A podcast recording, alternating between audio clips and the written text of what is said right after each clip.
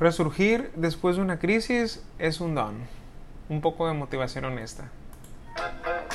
Vamos a darle.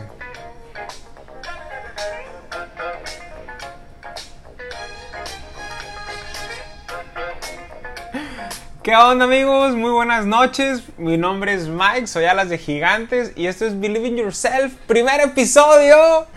Y estoy muy nervioso, estoy muy contento y son sentimientos encontrados porque tengo muchos años queriendo hacer esto.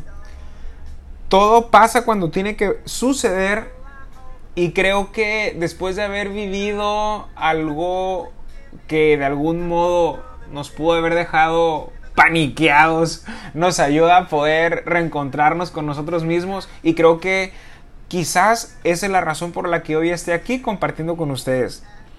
Bienvenidos, este es un espacio hecho para mí si algo te hace clic, si algo te checa, si algo te late, claro que es para ti porque creo que al yo compartir encuentro una manera de seguir creciendo y eso es lo que busco a través de estos audios.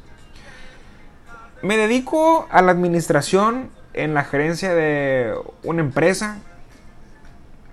Soy muy feliz haciendo lo que hago. Tengo 8 años buscando hacer este trabajo y no me siento feliz. Al contrario, siento que me hace falta seguir creciendo y llenándome de responsabilidades para seguir siendo feliz.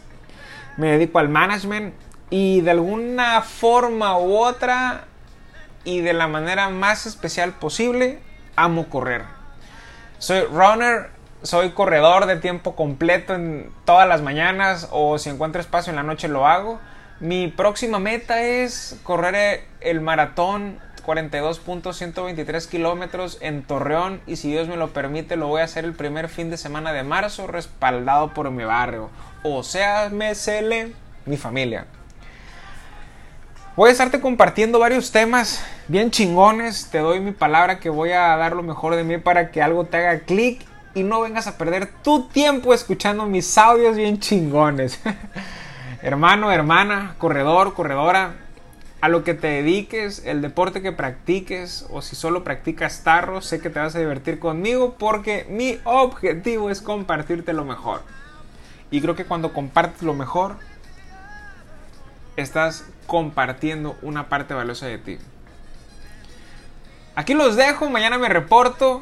Vamos a hablar sobre qué tanto la preparación para un objetivo en concreto te ayuda a crecer en diversos ámbitos de tu vida. Espero que escuchen mi próximo audio. Que se diviertan chicos.